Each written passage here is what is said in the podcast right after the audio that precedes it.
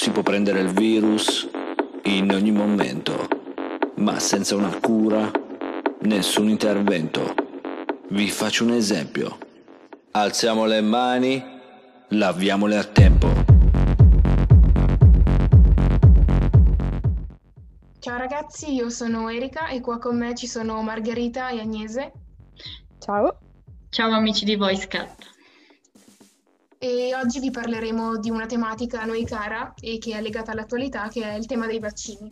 Da qualche tempo a questa parte le nostre vite sono state travolte dalla pandemia legata al Covid e abbiamo pensato quindi di trattare questo argomento di stretta attualità con voi oggi, portandovi qualche idea e introducendo una prospettiva anche letteraria. Quindi partiamo da un concetto generale. Cosa sappiamo noi dei vaccini? In generale sappiamo che maggiore la diffusione del vaccino, minore diventa il rischio di contrarre il virus e la conseguenza è quindi una diminuzione della diffusione del virus.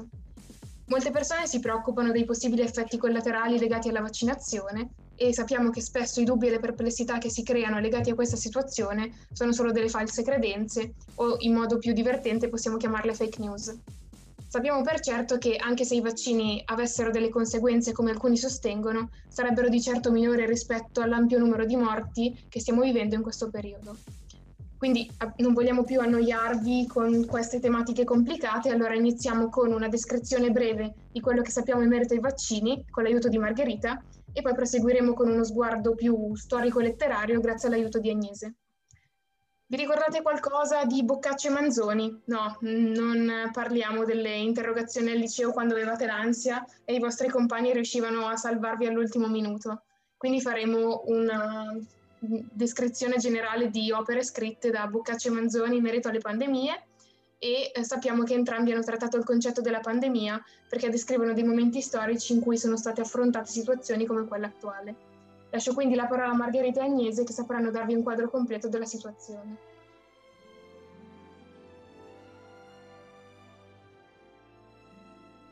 Grazie Erika. Allora, innanzitutto eh, dobbiamo fare riferimento al nome.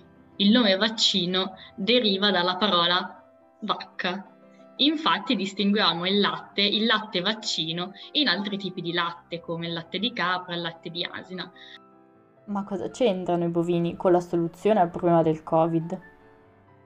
Fu Jenner nel millesettecentonovantasei a usare la parola vaccino per indicare il materiale ottenuto dalle pustole di bovini ammalati di vaiolo bovino e creò anche la parola vaccinazione per descrivere il processo di inoculazione del vaccino in esseri umani per prevenire il vaiolo umano. In sostanza iniettò in un bambino un virus simile a quello letale per l'uomo, ma molto meno aggressivo, immunizzandolo. Il compito del vaccino è difendere le persone dagli agenti patogeni. In realtà l'idea è molto più antica del nome vaccino, perché i greci, durante la guerra del Peloponneso, avevano già osservato che chi guariva dalla peste non si riammalava, e quindi si immunizzava. Intorno al milleottocentottantacinque Pasteur trova diverse strade per arrivare all'immunizzazione. È proprio grazie a lui se oggi esistono vaccini ottenuti con differenti tecniche. Abbiamo vaccini costituiti da virus attenuati o uccisi, ma la tecnica più moderna è attivare la risposta immunitaria naturale tramite vaccini composti da D N A o mRNA messaggero. A differenza degli altri, il vaccino con mRNA attiva la reazione naturale del corpo che reagisce alla malattia.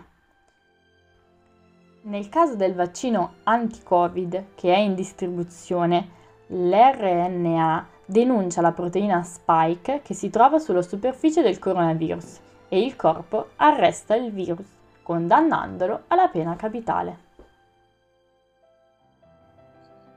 Io volevo invece darvi uno sguardo più letterario. Nessuno si aspettava un evento come il Covid, ma come sappiamo, virus e vaccini hanno sempre popolato l'immaginario dell'uomo. Basti pensare soltanto all'Iliade con la peste lanciata dall'Apollo adirato tramite una delle sue frecce. Ai tempi veniva giustificata tramite appunto gli dei, come la maggior parte degli eventi e dei fenomeni naturali che l'uomo ancora non era in grado di spiegare. La peste viene trattata come punizione divina anche nella famosa tragedia di Sofocle, l'Edipo Re. Tebe infatti viene appestata dopo l'assassinio del re Laio, e i cittadini implorano perché venga fatta vendetta, giustizia, e la malattia scompaia. È questo il motore narrativo che spinge poi lo stesso Edipo a cercare la soluzione all'omicidio, facendo poi eh, sviluppare tutta la vicenda. Altro classico esempio, e in questo caso è proprio un escamotage narrativo per dare un contesto alla storia, è appunto quello di Boccaccio. I giovani narratori delle novelle si ritrovano infatti nella campagna toscana per sfuggire alla peste del milletrecentoquarantotto. La peste, di cui parla Manzoni nella colonna infame ripresa poi nei Promessi Sposi, è la seconda ondata di quella trattata da Boccaccio. Si tratta infatti della peste del milleseicentotrenta e nelle due opere vengono delineate bene la figura dell'untore, che spesso era solo una persona vista male, e la zona del lazzaretto. Ma oltre a questi classici esempi, le epidemie hanno anche ispirato creazioni recenti. Come non pensare, ad esempio, a The Walking Dead? Lì la cosa è portata ovviamente all'estremo, ma il prodotto è talmente di qualità che anche una persona che detesta gli zombie come me è riuscita a farselo piacere. Un'altra serie forse meno conosciuta e di recente produzione è The Rain. Si trova su Netflix e io l'ho letteralmente guardata ad un fiato. È molto diversa da The Walking Dead, pur avendo sempre la tematica del virus, e ora sta prendendo una piega del tutto inaspettata. Se invece volete andare sul romantico, c'è Warm Bodies, una specie di rivisitazione di Romeo e Giulietta in chiave zombie. Infine, per andare un po' sul trash e alleggerire, c'è P P Z.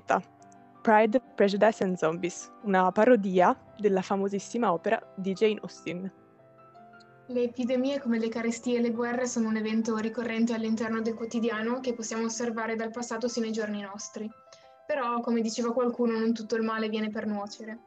Allora sappiamo che queste epidemie possono insegnarci cosa vuol dire il coraggio, la solidarietà, la prudenza e anche altri concetti più complessi, ma sicuramente l'ottimismo.